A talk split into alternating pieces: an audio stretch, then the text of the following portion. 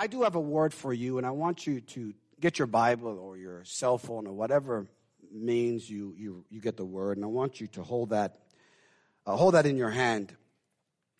And, and, I'm serious. When this happened, I shared this last week before uh, Vicky preached, and what a message she brought last Sunday. Can we put our hands together for all our speakers? Oh my gosh. Man, we got some preachers up in the house. Began first with my awesome son in law who dropped a word, the oil for intimacy. And then, my goodness, uh, Pastor Betty, who just dropped a word about God is kind. Such a good word. And then Greg with his red t shirt and red shoes. Amen. Just God is good. He brought, dropped that word, a powerful testimony. And I'm telling you, if you didn't hear his message, here's a takeaway. It doesn't make sense till it makes sense. My goodness, that right there. And he said, bro, that was the Holy Ghost because that wasn't on in my notes. And so that was great. And then Vicky's message, God is just. So we are never without hope. Oh, just saying it makes me want to pause and just give God a, a deep praise. You know what I mean? We are not without hope. And all that we see that's taking place, we're not without hope. So God, I thank you for the gifted communicators, speakers, all the gifted people that you have blessed this ministry with.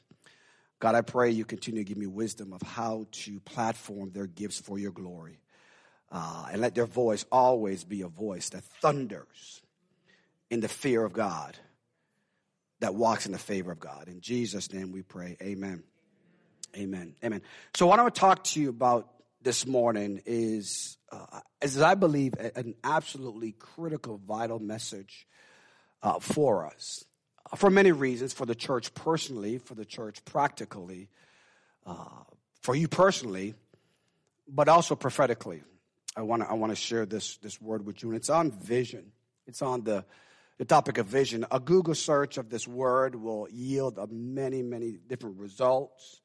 Uh, vision is something that's talked about in in many uh, disciplines and many institutions. Vision is, is absolutely vital.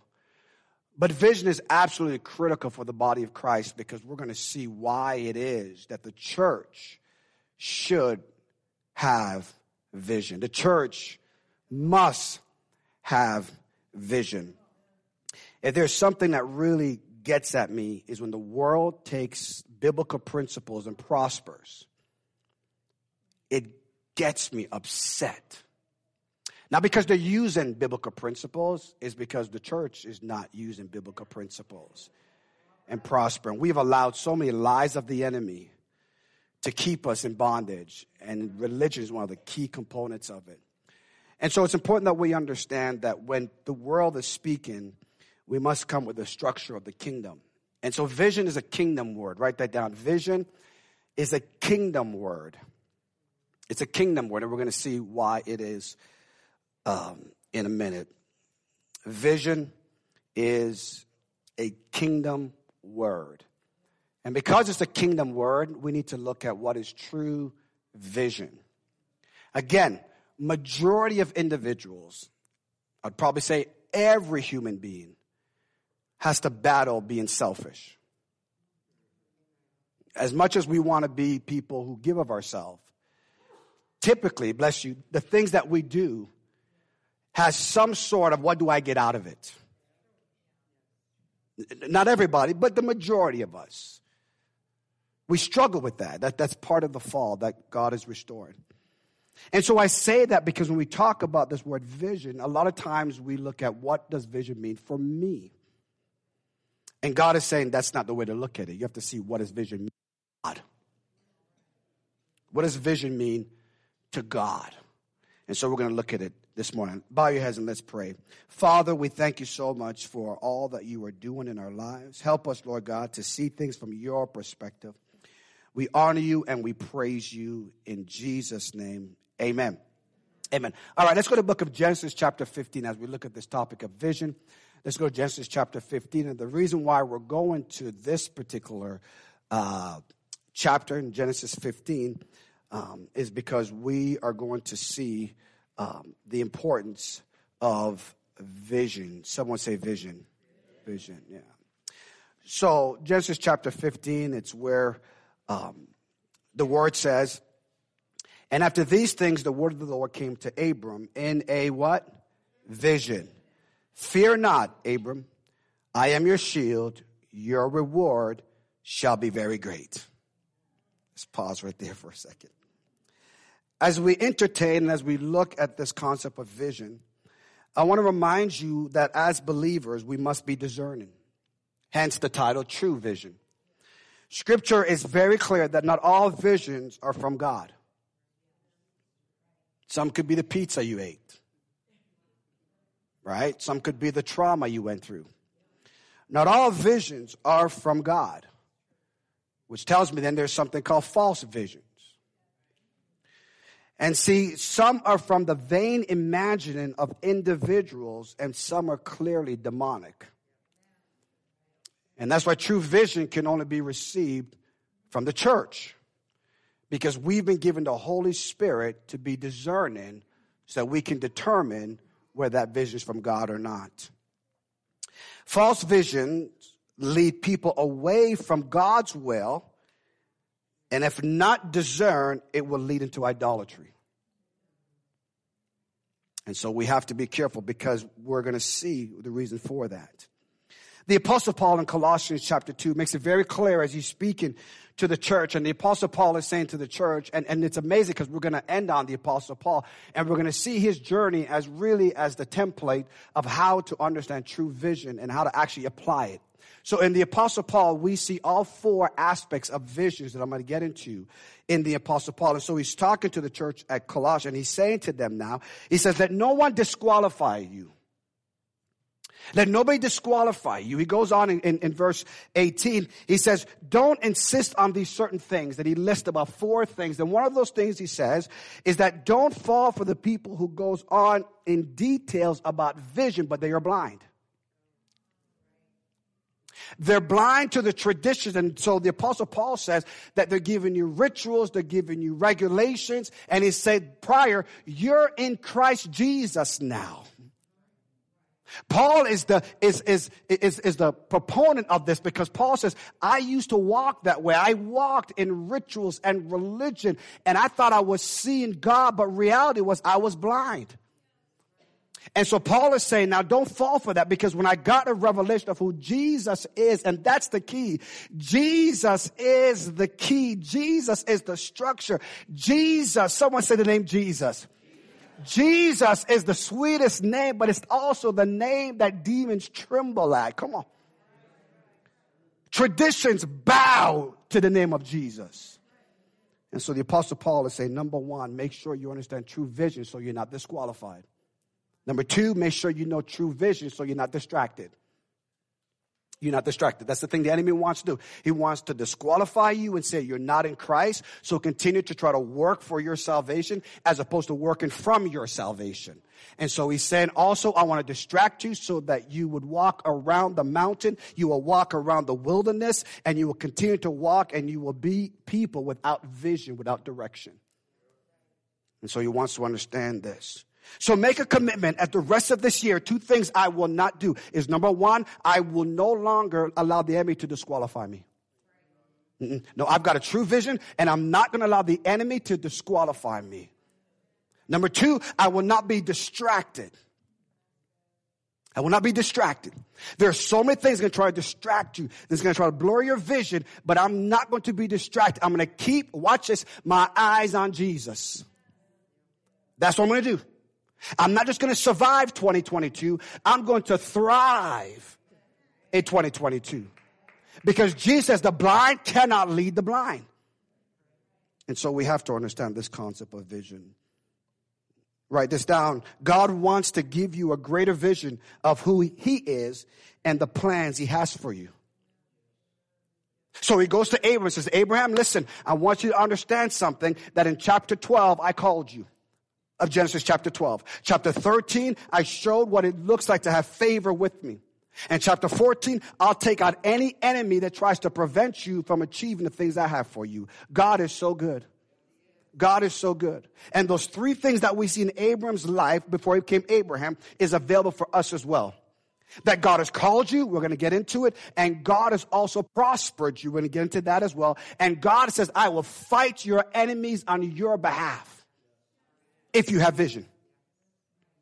If you have vision. And so it's amazing that, that the provision is right there, but because we're blind, we're distracted, come on, we feel like we're disqualified, we keep missing what God has for us, and then we question God's worthiness and God's trustfulness. And he says, no, no, no, not in 2022. Not what he has opened up for us, not as a church, what God wants to do for us and where God is bringing us. Listen, I declare this. This is me. I'm saying this before God. I refuse. That building we're looking at has a cross on top, but I refuse to let the cross be taken down. I refuse it. Not about you, but I refuse. If I've got to go up there and lock myself to it, which I'm afraid of heights, but I, you know, what I mean? but if I have to go up there and, and, and send somebody else up there, you know what I mean? It says on my behalf, like Abraham took Isaac, you know what I mean? Be my, be my Isaac, go on the, go on the cross. But that requires vision. It requires wants to give you a greater vision, ready, of who he is and the plans he has for you. That alone will cause me to get saved. Come on. Because I don't know if my family has a great plan for me. Come on. And there are enemies that are speaking curses over you, believe it or not. There's coworkers that don't want you to prosper. They want you to be blinded to the favor of God on your life. But God is saying, no, I want to give you a greater vision of who He is and the plans He has for you. So here are the four purpose for vision. Here are the four purpose for vision. The first one is the power of vision, and that's sight. The power of vision, and this speaks to your sight. It is the act of seeing. The power of vision or sight is the special sense by which the qualities of an object, such as color, shape, and size, in its appearance, constituted its appearance, are perceived through a process in which light rays enter the eyes are transformed by the retina into electrical signals that are transmitted to the brain. In other words, this is how you see. so the power of vision is your ability to see. That's a gift from God because not everybody has that power. So let's take a praise break and thank God that we can physically see. Come on. Come on, somebody how the brain works that you look at something and you get an object and it comes and it goes into your mind and it speaks to what you're doing. That's the creativity of God. So by your design, vision is vital. So in the Bible time when they walked, they would say, Jesus, thou of David, open my eyes so I can see. That people would love to have the power of vision, sight. And so, because we can physically see, it is important that we look at vision. That's why you go to the eye doctor and get your eyes checked so you can see clearly. So, the power of vision, which is sight. The second one is the prophetic vision. That's what we're going to spend majority of our time on today. And the prophetic vision is birth from the scripture. It's from the scripture. You cannot receive a prophetic vision outside of the scriptures. That's the number one sign that it's demonic. It comes not out of the scripture, it's demonic and it's distracting and it will disqualify you. So prophetic vision must come out of the scriptures. That's why you have to know the word of God. This is not some religious book. It is the very words of God because he has a greater vision for your life. Love the word. Jesus, when tempted by Satan, used the word and if Jesus, who was the Word, had to use the Word, you can't use your intellect. You gotta use the wisdom that comes from the Word of God. So studying the Bible is vital to your ability to get prophetic vision. So if you want a better future, you gotta read the Word of God, what God says about your future. and hold on to that. The third one is personal vision, and this is where we get the vision statement. This is where uh, we have coaches now, life coaches, and we have people, motivational speakers, and they they park here. This is where they park about personal vision, and you know you have one because you you you put together a vision statement, a vision statement. So we have the power of vision, which is sight. We have the prophetic vision, which is scripture. We have the personal vision, which is a statement. And then we also have pr- practical vision, which is the structure. This is where we talk about having a vision board. This is where we talk about having something before. This is what people would use about Jacob and, and how he brought the sheep and put these things and these things are there. The danger with pr- practical vision, we must be careful because if we don't come from the prophetic vision, new age can come in and we could be doing some vision stuff opens up the channel for demonic things to come in and next thing you know you're caught up in something demonic and you don't realize it and now you're distracted come on somebody and now you're disqualified all because you aborted every other vision and jumped right to practical vision with the vision board and so God is not saying don't have a vision board. God is not saying don't have practical vision. God is welcoming that in your life. But what he's saying is you can't start there. You can't start there. You have to start and understand what true vision is. Okay. So, so I, am laying down this, this, the, the, the, the framework because, because all four of these are going to affect your life if you want to make a difference. If you want to make a difference. And the reality is that when you got saved, hear me now, if no one ever told you this, when you got saved, guess who saved you? God did. You didn't save yourself, God saved you. God saved you for His purpose. So in the mind of God, in the vision of God, He sees you accomplishing something. He doesn't just see you, I saved you to go to heaven. Because if that's the case, the moment you said, Jesus, come into my heart, you would be snuffed out of this world and you go to be with Jesus. Are you hear what I'm saying? So the reality is because of the power of vision, sight, and you are still breathing, God has said, I have a vision for your life. It's a true vision that you need to start walking in now. You need to start walking in. And that's what we're going to take a look at this particular message. So let's look at God's vision. God's vision. There are many different ways that God communicates to his people throughout the scripture. It might be a personal appearance of himself, like Adam and Eve. It might be an audible voice. It could be by angels. But as we read in the scriptures, we see that God also communicates by vision. And there is no doubt that God has used vision in the life of so many people, both in the Old Testament and the New Testament. And I'm here to say, after I've given this introduction, that God wants to use vision for his purpose today as well. Isn't that awesome? That God is still giving people vision. He is. The book of Acts, chapter 2 says, In the last days, saith God, I will pour my spirit upon all flesh. Your sons and daughters shall prophesy. Your old men shall dream dreams. Your young men shall see what? Visions. The book of Acts. And so, therefore, it is vital. Can you imagine? Listen, the devil is afraid when you open your eyes and see Jesus.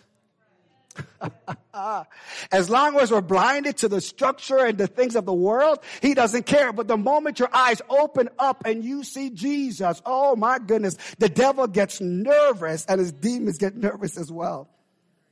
Because he realizes, oh my goodness, God opened their eyes and they can see what's going on. And so to our text, to our text, Genesis 15 verse 1, after these things, the word of the Lord came to Abram in a vision. Fear not, Abram. I am your shield and your reward shall be great.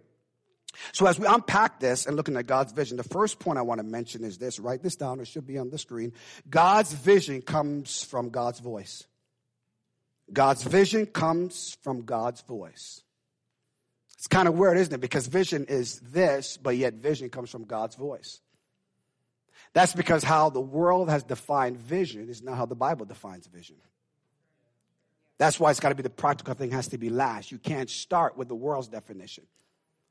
Because guess what? In case you haven't known, they can change definition on stuff and feel no ways about it. I don't like that word anymore. I'm going to change it.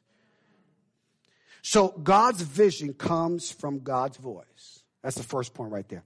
If you miss this, you will continue to walk and have sight, but you won't have vision. If you ignore this principle, you can walk around and have sight, but you won't have vision because God's vision comes from God's voice. Is it okay if I prove this biblically? God meets Adam and Eve. He says, Adam, where are you? His voice. Adam says, We heard you in the garden and we were afraid because we were naked. And then he says, Whose voice were you listening to? Who told you vision. they had eyesight. They were naked, not ashamed. But the moment they ate of the fruit, they became blind, but yet still had sight, but lost vision. And so sight caused them to say, I'm ashamed. Oh, come on. Mm. What happened when they saw something that now became knowledge, where he's told them, no, because you're going to know this thing and you're not equipped to know this thing. Knowledge now entered and they realized that our condition has changed. What do we do in this environment like this? And so they lost vision of what God said to them be fruitful and multiply. And now their eyes were open, and yet they were darkness and they were blinded. That's powerful stuff. God's vision comes from his voice.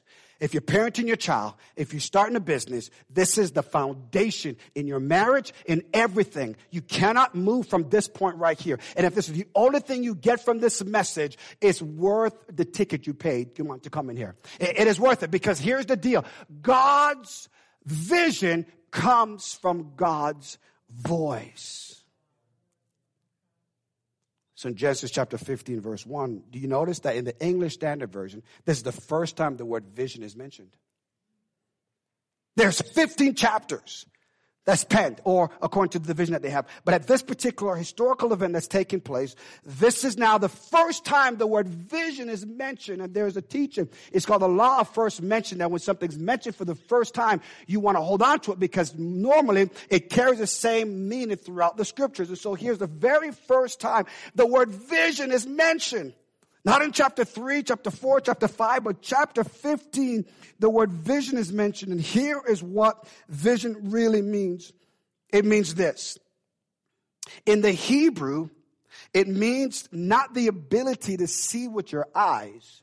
It comes from the Hebrew word, H A Z O N, which refers, ready for this, in a deeper meaning, it really means vision that comes from God, which is revealed by Him and His Word.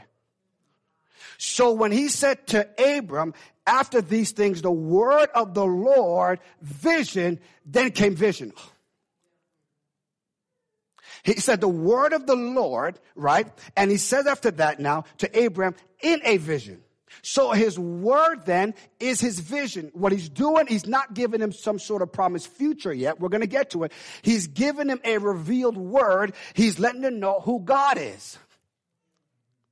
He's saying, Abraham, you have to know, write this down, the revealed word. I'm not hiding my word from you. I'm giving you my word. Ready? I'm giving you my promise. I'm the promise keeper. I called you in Genesis chapter 12 from your family and you had to go through challenges. You had to go through situations. If you read Genesis chapter 12, 13 and 14, what you're going to see is watch this. Now, Abram now gets called by God, but he goes down into a place where he says, now tell them you're my sister. Why? Because if I tell them you're my wife, they're going to kill me. I told you people are selfish.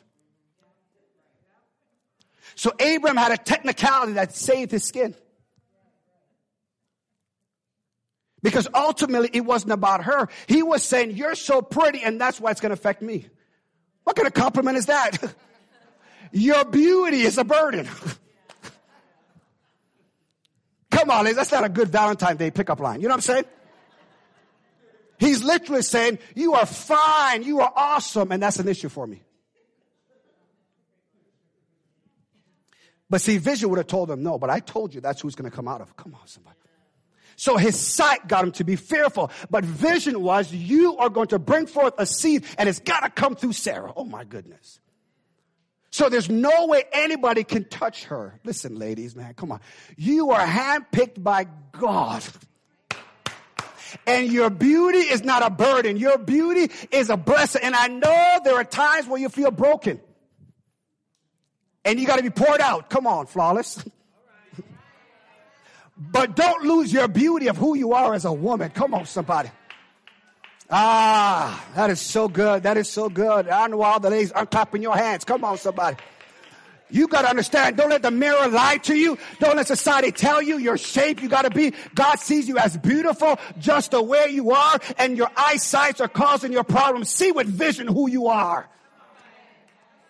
That the king tried to mess with Sarah and he says, I can't touch you. Why not? Because God's hand is on you. Your husband may have taken his hands off, but God says, no, I'm keeping my hands on you. Why? Because I gave a promise. I gave you vision. And the word of the Lord says, Abraham, a seed must come through you and Sarah. Good God Almighty. So automatically it begins with the vision for marriage. Whew. I said right back in the original garden. God doesn't break his promises. Come on, somebody. Right from the garden, he keeps his promise. And he calls Abram and he brings him into that particular place. And so in chapter 13 now, he brings his, his nephew with him and, and he's sharing his riches with his nephew. And all of a sudden they get so prosperous that they have strife. Can you imagine? Success brings strife. See, that's the world.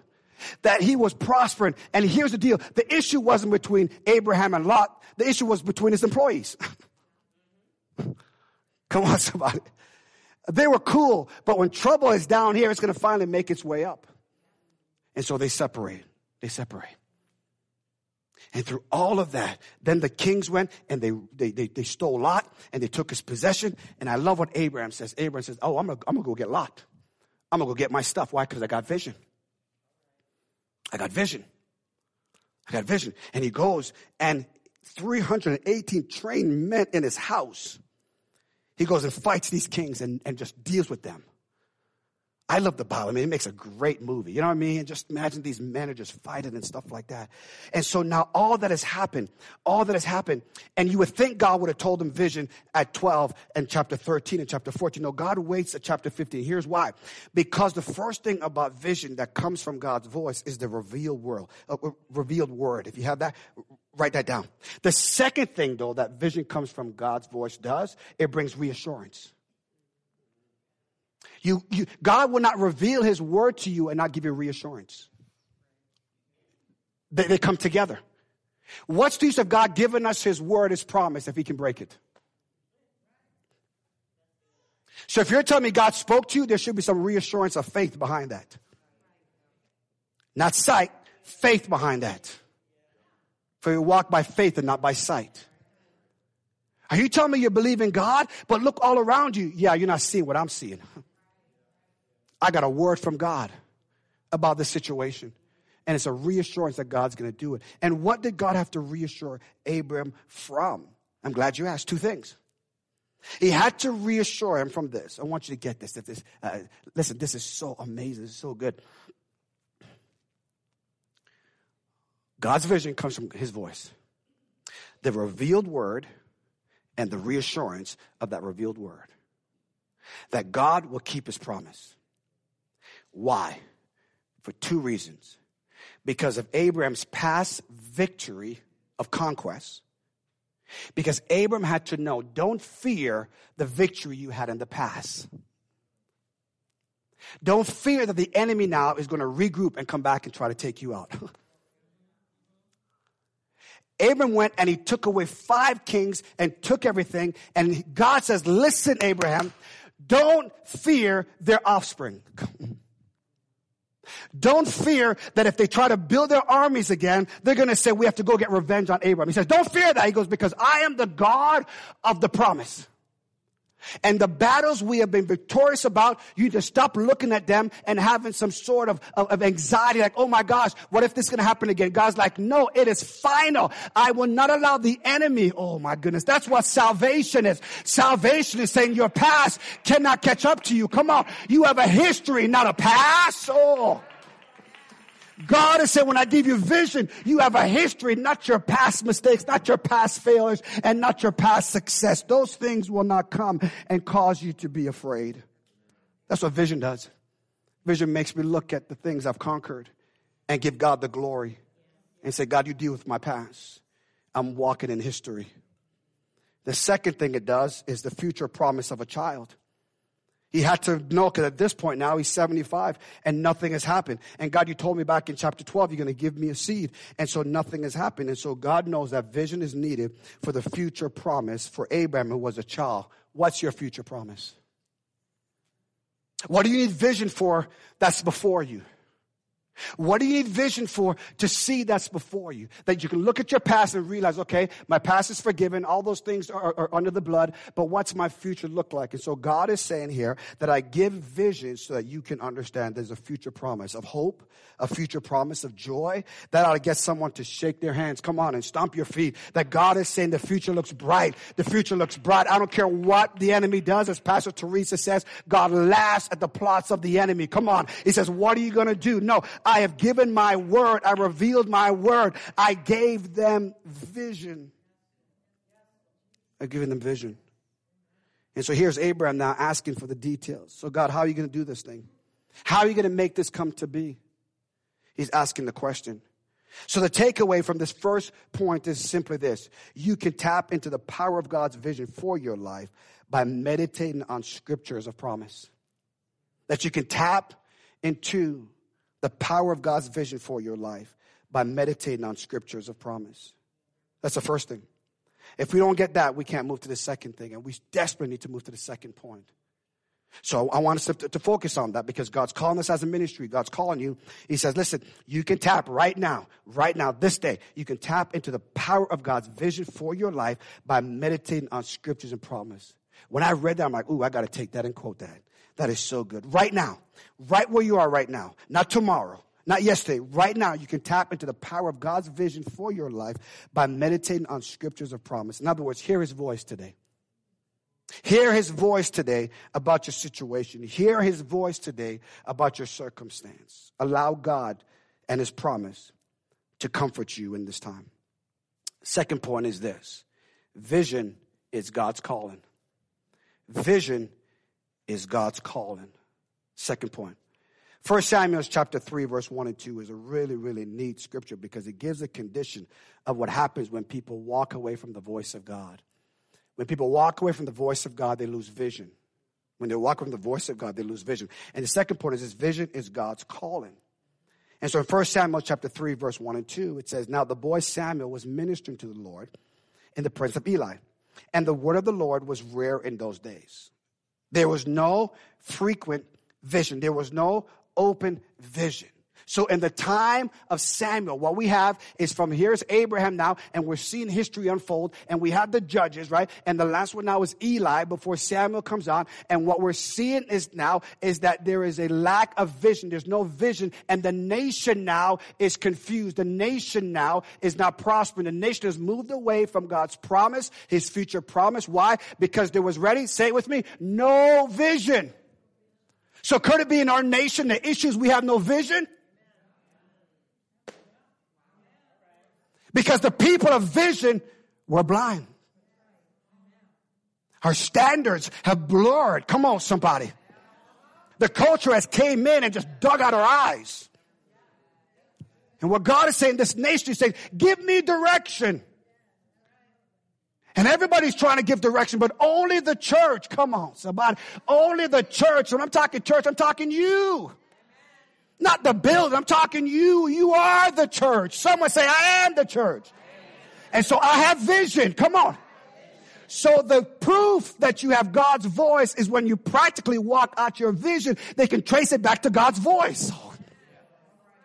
Why are you doing that? Because God told me.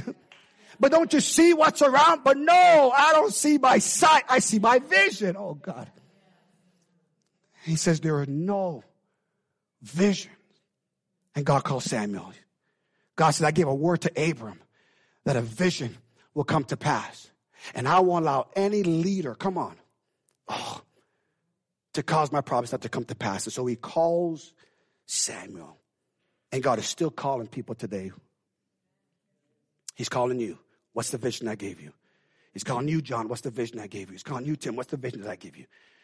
He's calling you, Jody. What's the vision that I give you? Do you know my voice? And that's why the world makes noise, people. Because they're not concerned about your sight. They entertain you to draw your sight to it. What they're concerned about is the voice. And if we ever use our voice, the nation will then have vision. And so he says, Listen, what must I do? And look at it. Verse 2 At that time, Eli, whose eyes had begun to grow dim so that he could not see, was lying down in his own place.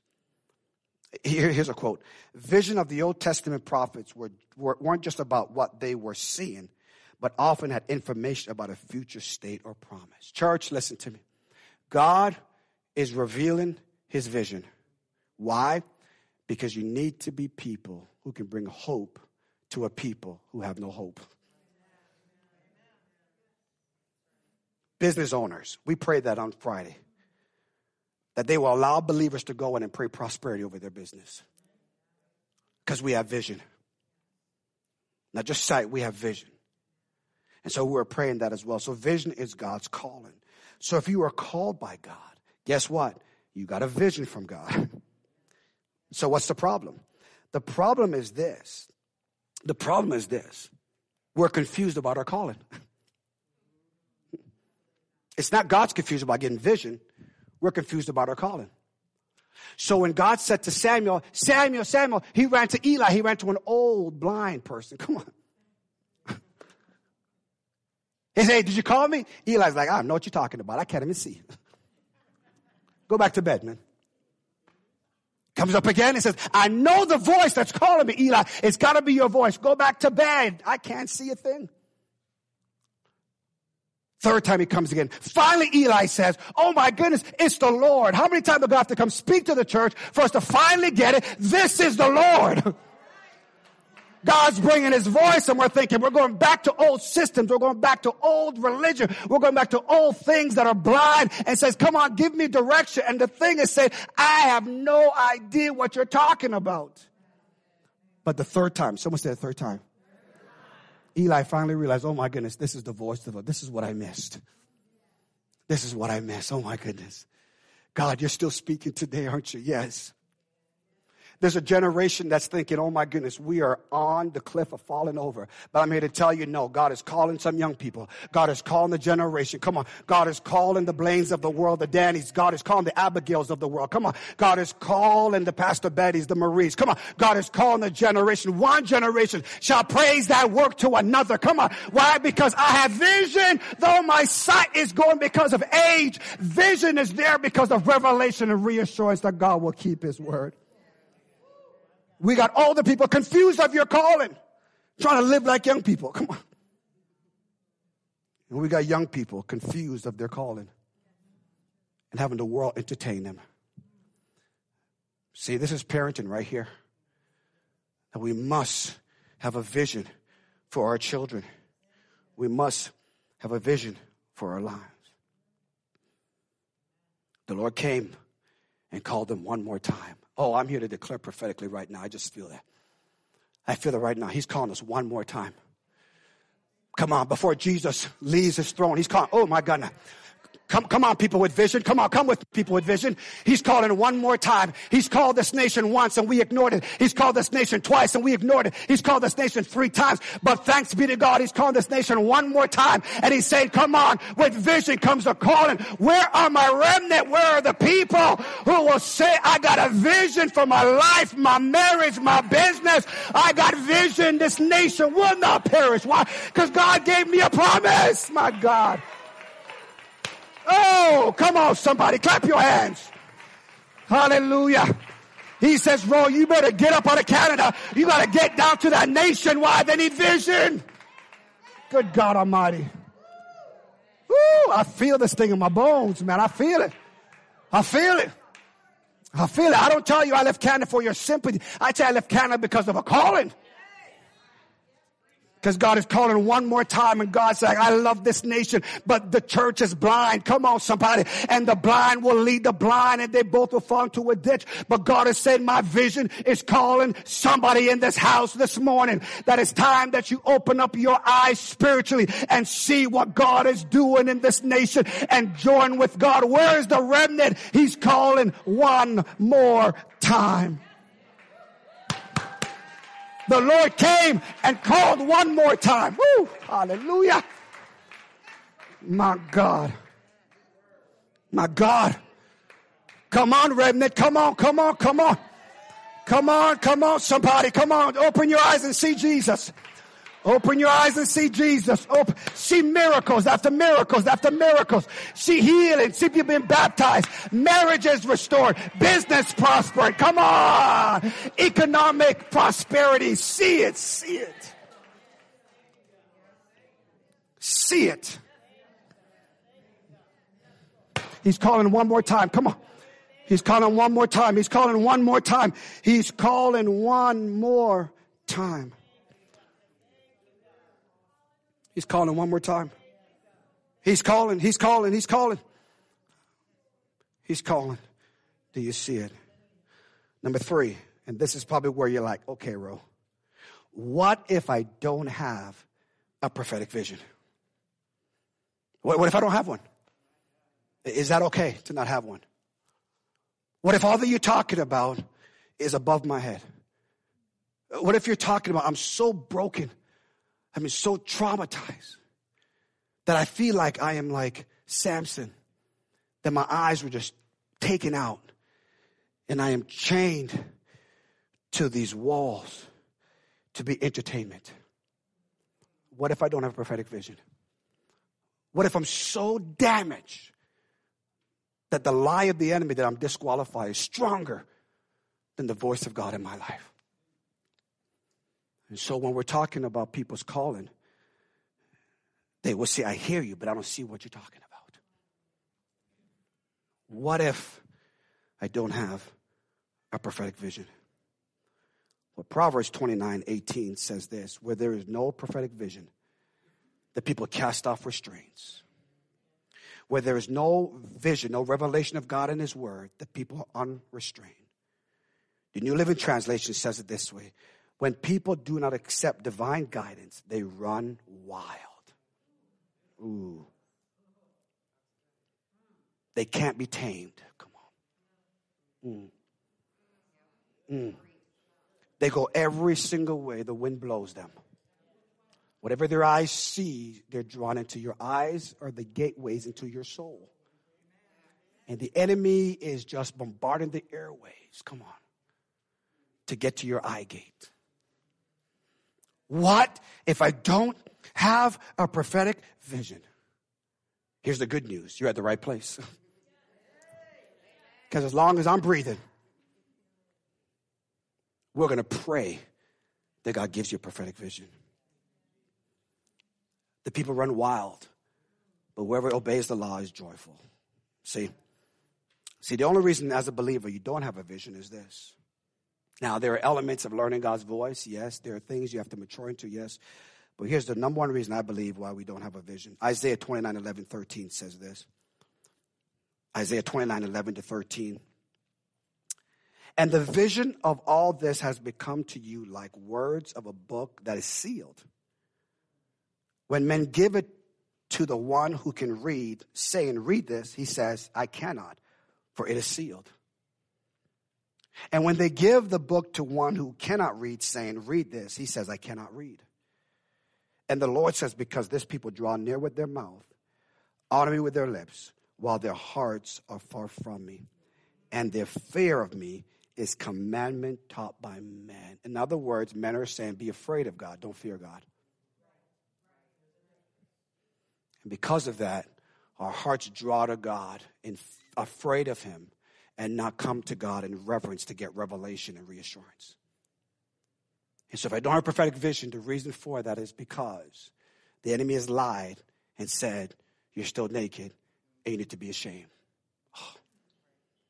Because what you're seeing is your reality as opposed to realizing, no, it's revelation. It's revelation. It's revelation that brings reality. It's not reality that brings revelation. Come on. Come on. Come on. I don't want to lose you on this. The only reason I believe you don't have is, is because of that. Is because of that. So I want to get into now as we wrap this up and as uh, they get ready and fidget in their chair to come up here and start playing.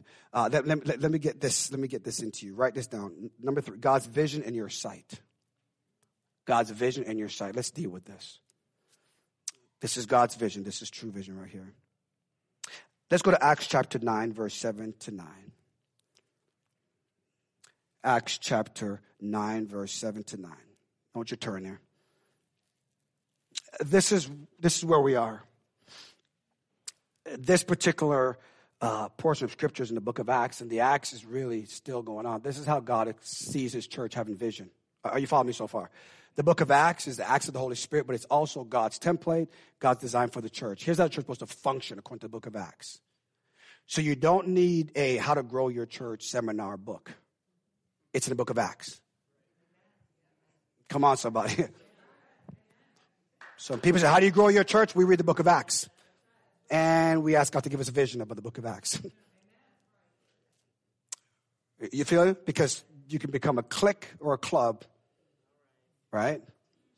And here's the key if a church which closed their doors, would the community miss them? All the churches who closed their door, if the community is like, there was a church there, then we have not had God's vision. We've had religious gathering. The book of Acts is there. This is so important, people.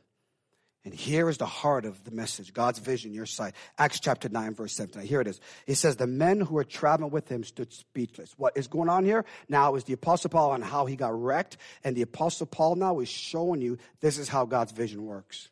You saw the Old Testament. I brought through the Old Testament. I said, this is what the Old Testament was saying. Paul now is walking through this, and here's what he's saying now that encompasses everything we talked about. It's God's vision and your sight. That's the battle right now. That's the thing that either holds you or it releases you, is right here. And so it says, the men who were traveling with him stood speechless, hearing the voice, but seeing no one.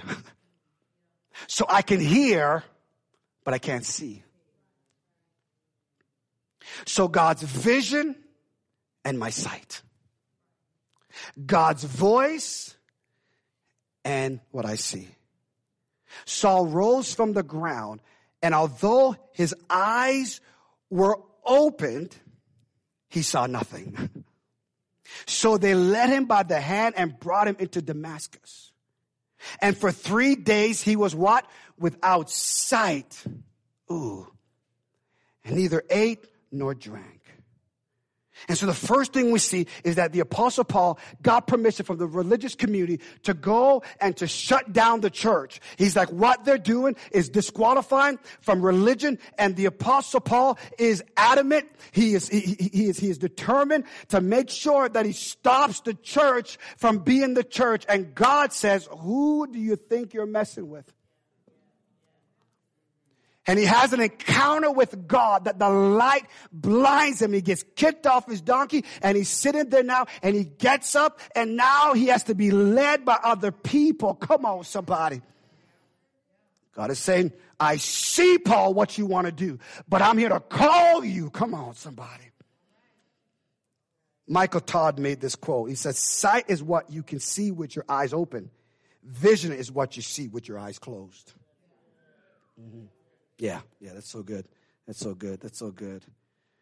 And here is the issue God is calling people that are battling between their sight and God's vision. And here is the struggle.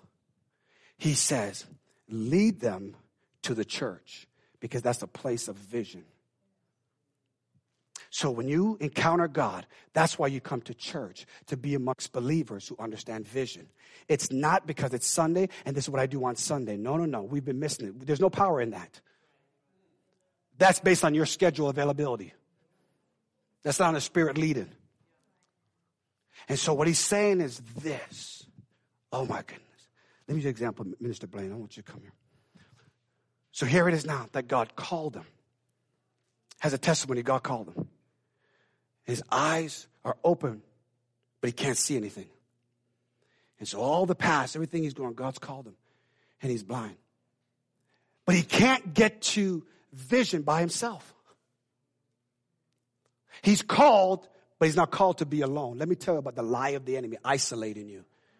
And you saying, It's God, I'm trying to figure my things out. It's a lie from the pit of hell. The enemy will take you from the body. Why? So people can remain blind.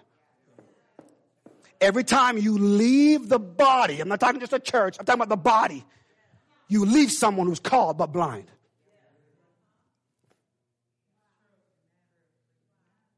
And so Paul said, I've called him.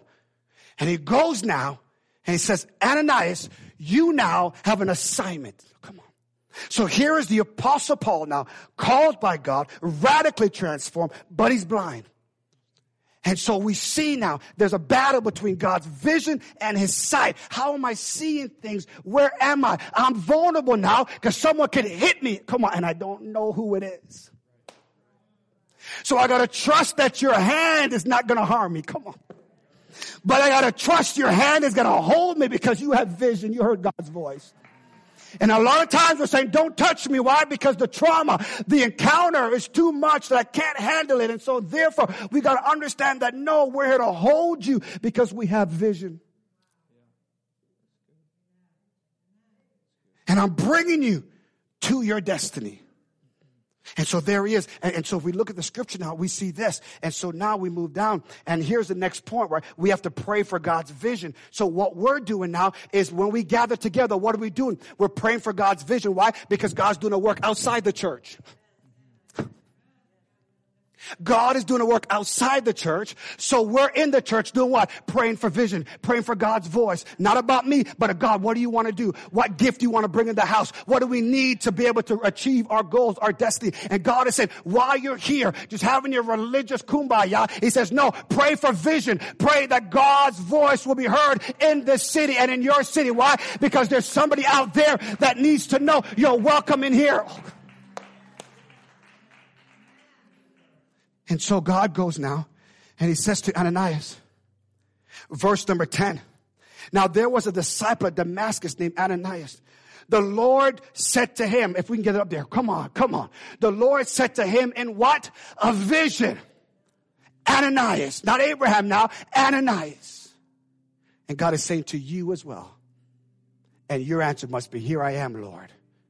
Where did we hear that word, here I am, Lord, from? Samuel when God calls Samuel. He says, here I am. Come on. We're seeing the fulfillment of every Old Testament thing about vision is coming right now to the church. I feel the Holy Ghost up in this place. And he said, I'm calling people. I'm giving them vision and they're battling with sight, but they got to be able to know they can leave here and come in here. Come on. And so we pray for vision. And the Lord said to him, rise and go to the street called Straight at the house of Judas looking for a man of Tarsus named Saul. For behold, watch what he's doing. He is praying. Get on your knees. He's praying. Get on your knees. He's praying. There you go. Watch this now. Be, because, oh, I got it. Because the church is praying for vision, God's going to bring some people who are praying for vision. but if the church is prayerless, we've got no vision. Come on, somebody. So Jesus say, make it a house of preaching. He says, make it a house of prayer. So my vision. So we got great preachers, but no one's praying. And so we're blind. Good message, but no power. Great sermons, but no substance. Come on, somebody. He said, the church prays. I will bring you to people who are praying. God, open my eyes. I want to see Jesus. And Jesus saying, I'm trying, I'm trying to get my church to open their eyes and to pray for my vision. And Ananias says, God, I heard about his past. He has permission to persecute us. And God says, no, no, no, you're looking at sight, not vision. I have chosen him. Come on. I have chosen him. I have chosen him. And so now he comes and he picks him up and he says, we need your gift. Come on and we need all that you have and we need your vision. And he brings Paul in. Come on, somebody. And Paul comes into the house of the Lord now. Why? Because Paul has vision and Paul now is saying, here is how it works. Thank you, sir. Thank you, man of God. Thank you, man of God. There are people praying at their workplace, praying for their marriage. They're praying and they're saying, where can I get a vision from God? And God said, if my church would only pray, the only pray, I'd give him discernment. Ananias was afraid, rightfully so. He saw Stephen get stoned. It wasn't like Paul was like this cute person. Paul had permission to persecute. But God said to Ananias, You're not looking right. And there's a community, come on. Across from the Jersey, come on, somebody. Come on. There is a community where people are praying in their house and saying, this is not a dead end. Come on. There has to be an outlet out here. Is there a church praying? Come on, somebody. Cause I'm not here praying for vision. I can't see past my street. And God is saying, TGP, the gathered people. It's time that you pray. It's time that you pray. It's time that you pray. I gotta, I gotta be done. Every head bowed, every eyes closed. Every head bowed, every eyes closed. Every head bowed, every eyes closed. Every head bowed, every eyes closed. Ah, glory to God. Pray for vision, pray for vision, pray for vision. Every time you walk into this place now, I want you to take your seat and open and bow your head and says, God, give us vision this morning. Every time we come in and say, God, give us vision this morning. Give us vision. Give us vision. There are people you're calling. You're calling communities to the church. Give us vision. If you're here this morning and you're saying, Pastor Rowe, I need a prophetic vision for my life. You're at the right place. You're at the right place. You're at the right place. It starts by praying. In verse 12, and he has seen in a vision a man named Ananias come in and lay his hands on him so he may regain his sight. The ministry of laying out of hands. Oh my goodness. Right where you are, if we had time. Oh, Jesus. Come on, just say, God, give me vision. God, give me vision. God, give me vision. I got here on Friday and at our prayer time, and I began by saying, God, give clarity of thought, give clarity of thought. I didn't know which way to go with this Sunday's message. And after praying, God, give me clarity of thought, God says, talk about vision. Next week, we're going to talk about vision killers, things that will kill your vision. We're going to talk about that next week. But your assignment this week is this God, thank you for calling me. I pray for vision. I want to hear your voice. I want to know your will. I need reassurance. And I need your word. If that's you, you see, true vision is what you hear and see with your hearts open to God's leading. Thank you